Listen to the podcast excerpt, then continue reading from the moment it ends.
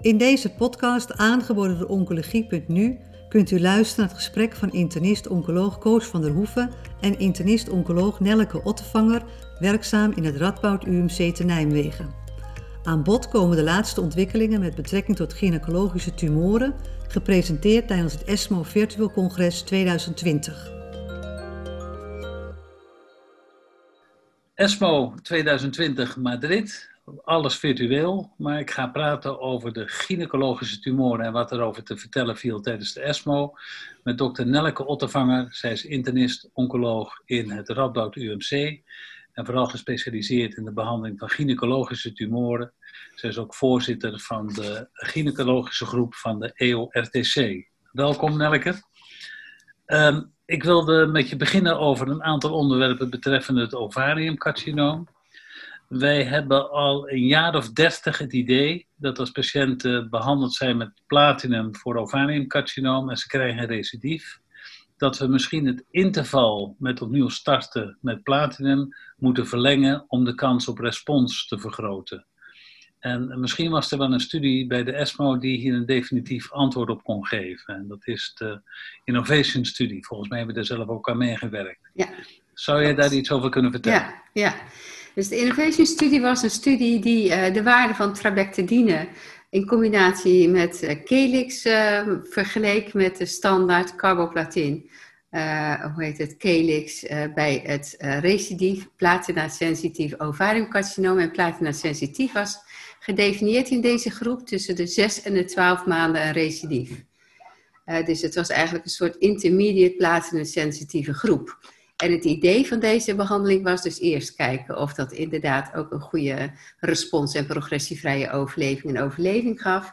Maar ten tweede was het idee van als we nou eens gaan kijken en we stellen het platinum bevattende schema uit, zouden we dan geen betere responsen krijgen en een langere progressievrije overleving als we dan opnieuw weer zouden kunnen gaan starten met platinum. En de idee daarachter kwam eigenlijk omdat er een uh, zowel uh, in vivo als in vitro studies zijn gedaan met, met trabectedine, waarbij trabectedine um, laat zien dat ze eigenlijk een soort blokkade van de nucleotide excision uh, mechanisme maken, waardoor de tumor weer gevoeliger zou worden voor platinum. Dus eigenlijk translationeel van het lab nu naar de kliniek. En dan zie je dat die innovation studie in ieder geval in eerste um, hoe heet het, de eerste behandeling, dus de pegylated doxo met carbo versus de pegylated doxo met trabectedine, geen enkel verschil laat zien in overleving en ziektevrije overleving. Dus dat was jammer. Ja. Maar een deel van die patiënten heeft dus, en dat is ongeveer 63%, eh, heeft toen alsnog weer een keer plaatsing gekregen. En die groep, Daarvan was het idee van, nou dan zien we hopelijk dat er een hele duidelijke platinumvrije eh, winst is van die, van de, die platinumvrije periode. Maar dat viel toch wel tegen, want er was eigenlijk uh, van 5,7 naar 7,4 maanden winst. Dus of dat nou klinisch nou zo relevant is, is een beetje de vraag. Ja, dat komt op een maand uit. Ja. Ja, en hoe zit het met de, toxiciteit van die twee behandelingen? Ja, die, was dus ook nog zo. Want ik had zelf het idee persoonlijk. Ja, die leverfunctiestoornis is natuurlijk een heel bekend probleem van trabectedine. Maar de kwaliteit van leven en de, en de, en de toxiciteit van de trabectedine Kelix uh, was ook hoger dan van de carboplatin uh, Kelix.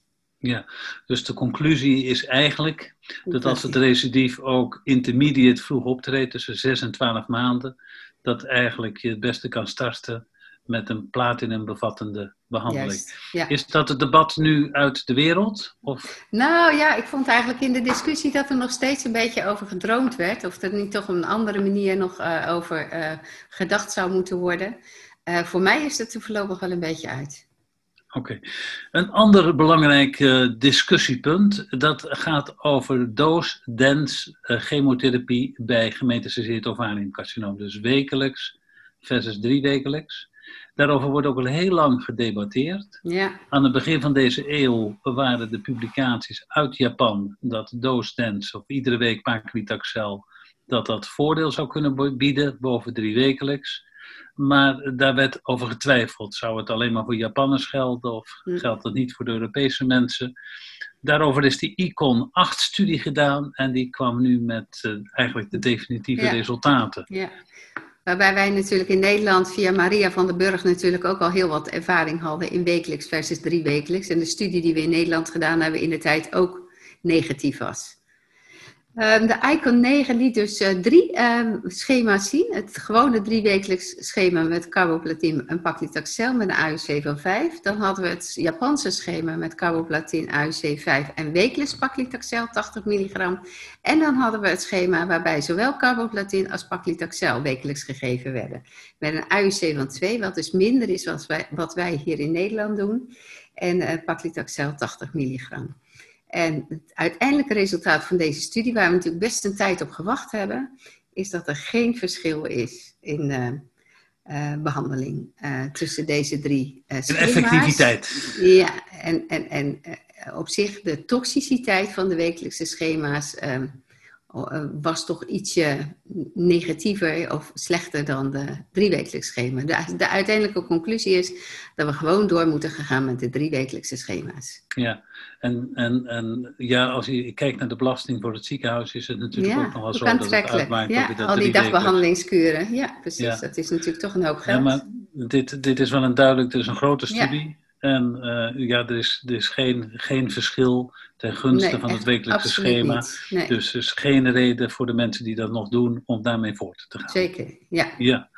Dan een ander onderwerp, de eh, immunotherapie. Immunotherapie bij eh ovariumcarcinoom blijft een beetje achter bij eh, andere tumoren. Maar toch wordt er onderzoek naar gedaan. En er werd nu gerapporteerd over de toevoeging van atezolizumab aan bevacizumab met standaard chemotherapie primaire behandeling van het ovariumcarcinoom. Ja. Hoe waren de uitslagen daarvan? ja, dat was ook wel een negatieve studie. Ja, er waren niet zoveel positieve studies dit keer Ja. bij ESMO. Dus er was eigenlijk geen verschil in, eh, in ziektevrije overleving. De overlevingsresultaten die zijn nog niet, niet eh, eh, voldoende gereikt. Dus daar moeten we nog eventjes op wachten. Maar in ieder geval, progressievrije overleving verbeterde niet door toevoeging van atezolizumab gedurende 16 cycli. dat ging om de primaire behandeling. Ja, klopt. Dan is er een andere checkpoint inhibitor, nivolumab, eh, geprobeerd bij patiënten die platinum refractair waren. Resistent. Ja, resistent. Ja. En eh, ging het daar beter bij? Nee, ook dat was negatief. Maar ik moet eerlijk zeggen dat ik juist de immunobehandelingen in een laat stadium van het ovariumcarcinoom ook wel heel im- optimistisch vind om te hopen dat je daar nog evidente winst zal boeken. Ja. Maar bij het ovariumcarcinoom valt het op dit moment tegen. Ja, precies. Want zijn- ovariumcarcinoom was natuurlijk een van de tumoren waarbij die T-cellen gevonden werden intratumoraal. En waarbij gezegd werd, nou, dat is wel een tumor die immunogevoelig zal zijn. Maar in essentie is de immunogevoeligheid van, van het ovariumcarcinoom eigenlijk, in ieder geval voor PDL1-inhibitors en PD1-inhibitors, helemaal niet zo geweldig. Nee, Dat klopt. nee. Hoe zou het nou voort moeten met immunotherapie bij het Ja. ovariumcarcinoom? Heb je daar gedachten over? Nou ja, ik, ik denk op zich ehm, dat eh, het ovariumcarcinoom eigenlijk best een complexe tumor is. eh, ook al vanwege zijn metastaseringspatroon. Eh, ik denk wel dat als je immunotherapie wil doen, dat je dat in eerste lijn moet doen. Maar ik denk niet dat je er met alleen een PDL1-remmer komt. Ik denk dat er een, meer activiteiten rondom het immunosysteem zouden moeten gebeuren om effecten te sorteren. En dan kan je natuurlijk denken aan allerlei eh, blokkers van andere immuunmechanismes. je zou ook kunnen denken aan bijvoorbeeld dendritische celactivatie, eh, ehm, waarbij je misschien juist intraperitoneaal zou moeten beginnen, heel vroeg in het, eh, in het ziektebeloop. Of, of ja, we zijn zelf bijvoorbeeld bezig met een NK-celtherapie uh, uh, intraperitoneaal, waar ook nog maar van gezien moet worden of dat wat doet. Maar ik denk in ieder geval, er moeten allerlei mechanismes aangeboord worden om het immuunsysteem actiever te maken. Heel kort eventjes, je noemde NK-cellen intraperitoneaal. Ja. Dat geven jullie als eerste lijn of als tweede lijn? Nee, als... dat is onderzoek hè. Dat is nog een onderzoek. Dus dat is een ja. fase 1 onderzoek wat we op dit moment de tweede lijn geven. Ah, oké. Ja. Oké. En die studie die is nog open. Dus als mensen daar patiënten voor ja, hebben, dus als dan... mensen, mensen hebben die uh, heel langzaam uh, stijgende CA125 hebben en weinig klachten hebben, dan kunnen zij zich aanmelden voor deze studie bij ons. En dan kunnen we kijken of ze in de inclusiecriteria vallen om mee te doen aan deze studie. Oké. Wat de laatste jaren veel heeft bijgedragen aan verbetering van de prognose voor patiënten met een gemeentelijke ovariumcarcinoom is de toevoeging van PARP-remmers. Daar heb je zelf ook veel mee gewerkt. Er was één studie, was de NORA-studie, die, uh, die rapporteerde over de dosis die je aan patiënten moet geven. Want sommige patiënten vinden het wel vervelend om een hoge dosis te gebruiken. Wat kan je daarover zeggen? Ja, ik, ik vond dat wel een beetje dik aangebracht eh, met personalized treatment. Want uiteindelijk is er gewoon gekozen voor een lagere dosis bij die mensen die een gewicht hadden beneden de 77 kilo. Of die plaatjes hadden na de behandeling uh, van het primaire carcinoom, uh, die minder waren dan 150 uh, en uh, op zich uh, is het zo geweest dat nu de NORA-studie in China gelopen heeft. Chinese mensen zijn natuurlijk vaak wat magerder dan onze... Het gaat over nierapirip, hè? Nierapirip, ja, ja. de NORA-studie. En ja. daar hebben ze naar 16 patiënten, omdat die data van de NOVA nu boven water kwamen, waarbij je dus eigenlijk sommige mensen te hoog doseert als ze niet zo zwaar zijn en wat lage plaatjesgehaltes hebben, om die mensen standaard 200 milligram te geven. Ja. Dat is eigenlijk de NORA-studie, waarbij er dus meer gericht op de patiënt, zijn toxiciteit van de eerdere behandeling en zijn gewicht, uh, de dosering gegeven is. En wat ze zagen was in ieder geval dat de hazard ratios ongeveer gelijk zijn bij de NORA-studie en de NOVA-studie, want dat is de andere eerste lijns uh, of uh, tweede lijnstudie. En dat, um, wat mij heel erg opviel, is dat de toxiciteit in ieder geval voor de NOVA hoger lag. Hè, en dan met name de BMR-toxiciteit. Maar wat ik ook opvallend vond, is dat hypertensie, wat bij 20% van de NOVA-patiënten voorkwam, bij de NORA-patiënten maar bij 2% voorkwam. En er ja. werd eigenlijk niks over gezegd, maar ik vond dat wel een indrukwekkend verschil. Ja, ja. ja. ja de, de, de boodschap die overgebracht werd was dat, dat die patiënten dat die uit eenlopende ja. redenen uh, een lagere dosis kregen, dat, die, dat dat misschien zou gaan. Maar je zegt eigenlijk, je moet toch de standaard dosis geven. Nou ja, dat, dat is eigenlijk wat er gezegd is. Hè? Want ook de Chinezen hebben boven de 77 en boven de 150 gewoon 300 gegeven. Ja. Dus, dus eigenlijk... Maar in essentie denk ik, weten, we weten helemaal niet zo heel veel. Want het is niet zo'n hele eenvoudige farmacokinetiek, heb ik wel eens begrepen van onze apotheker uh, met niraparib. En misschien is 200 milligram wel zat. En zou je iedereen 200 milligram moeten geven. Okay. Want ook de mensen met 300 gaan toch nog vaak naar 200 door allerlei toxiciteit wordt vervolgd. Ik wilde graag overstappen naar de behandeling van uh, het gemetastaseerde cervixcarcinoom. Er is dringend behoefte aan nieuwe dingen. Immunotherapie doet daar wel iets, maar ook toch niet zoveel als je eigenlijk zou willen. Er werd gerapporteerd over een nieuw middel met een moeilijke naam, dat heet Tisotumab vedotin. En dat werd toegepast bij gemetastaseerd cervixcarcinoom. Wil je iets vertellen over wat voor middel dat is? Ja, dat is een uh, antibody-drug uh, conjugate, uh, waarbij tisotumab eigenlijk een, een tissue factor antibody is. En vedotin eigenlijk een soort modern vinosine is, met een microtubuli disrupting activity. Ja. En ehm, ja, we doen zelf in Nederland ook mee aan een andere fase 2, waarbij tisotumab vedotin gecombineerd wordt met verschillende andere middelen. Maar dit is dus de monotherapie tisotumab vedotin bij patiënten die een gemetastaseerd cervixcarcinoom gehad hebben. En eerder behandeld waren met uh, meestal dus carboplatin, paclitaxel en uh, bevacizumab. En wat heel opvallend was, is dat er eigenlijk voor deze groep, waar we eigenlijk altijd hele slechte resultaten hebben in verdere lijnen van chemotherapie, dat we zagen dat de overal responsrate uh, wel 24% was, wat heel opvallend was. En uh, de, de disease control rate was 8,3 maanden, wat heel lang is. En de progressievrije overleving was 4,2 maanden met een overall survival van 12,1 maanden. En dat is eigenlijk best een hele goede resultaten voor een, een, een monotherapie bij patiënten die dus eigenlijk uitbehandeld waren voor het ja. cervixcarcinoom. Ja, percentage responsen niet zo groot, maar als de patiënten responderen, dan kan het lang duren. Ja, zeker. Ja. En hoe zit het met de toxiciteit van dit middel? Nou, dat, hoe heet het, dat was behoorlijk, omdat er heel veel auto, uh, oogtoxiciteit was.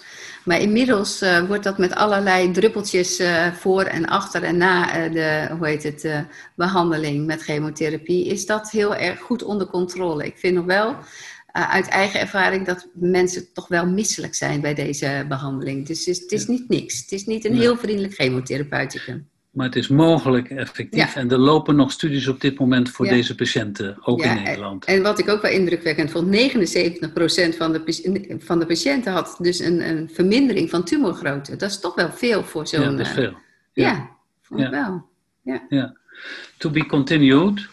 Uh, dan wilde ik als laatste met je spreken over het gemetastaseerde endometriumcarcinoom. Er wordt altijd ook een hormoongevoelige tumor genoemd bij het mammacarcinoom, dat oestrogeenreceptor positief is, uh, gebruiken we op dit moment um, uh, hormonale therapie in combinaties met CDK4 CDK6-remmers. Dat was aanleiding om dat ook te proberen bij patiënten met een endometriumcarcinoom. Wat kan je daarover vertellen? Ja, dat, dat is de Paleo-studie, zoals die heet. En dat is dus palbociclip met letrozol. Uh, en dat is een gerandomiseerde fase 2, uh, uh, waarbij letrozol ook gecombineerd werd met een placebo. En er zaten in allebei de armen ongeveer 36 patiënten. En daarbij verbeterde de progressievrije overleving van drie maanden naar, naar 8,3 maanden. Dus vijf ja. maanden verschil. Dat is wel een heel indrukwekkend verschil, ja. vond ik. Ja. ja. En de disease control rate was, het verdubbelde bijna van 37% naar 64%. Ja, dus ook dat is heel indrukwekkend. Het was gedaan bij 77 patiënten, nog niet zoveel. Ja. Maar nee. deze resultaten die, die lijken te rechtvaardigen dat er een fase 3-studie ja, gestart zal worden. Ja, ja. ja, De grote vraag is dan of je letrozol moet houden, want de letrozol is natuurlijk bekend een van de minst effectieve hormonale therapieën bij het uh, endometriumcarcinoom. Dus misschien zou je het veel beter kunnen combineren met tamoxifen of, uh, of ja. uh, Provera. Ja, maar de patiënten in deze studie die mochten al met een progestatieve behandeld zijn. Ja, ja, ja. Dus, ja, uh, ja, dat dus, zeker. dus als jij de studie zelf mocht ontwerpen, dan zou je misschien liever voor uh, tamoxifen kiezen dan voor een En dan in een vroegere lijn, ja. Oké, okay. nou dat, dat waren eigenlijk wat mij betreft de belangrijkste dingen die we hebben gehoord uh, bij de ESMO. Wilde jij er nog iets aan toevoegen? Nee, ik denk het niet. Nee. Het was eigenlijk wel een beetje teleurstellend dat al die immunotherapieën het niet deden. En, uh, dus maar er zijn toch twee belangrijke ja, vragen. Twee vragen opgelost. Die al jaren speelden ja, ja. over de duur van de behandeling. Die zijn opgelost. Dus dat is toch altijd. Dat is wel. altijd weer wat. Ja, zeker. Oké, okay. nou dankjewel. Ja, graag gedaan. Bent u geïnteresseerd in meer podcasts? Deze zijn te vinden op de website oncologie.nu.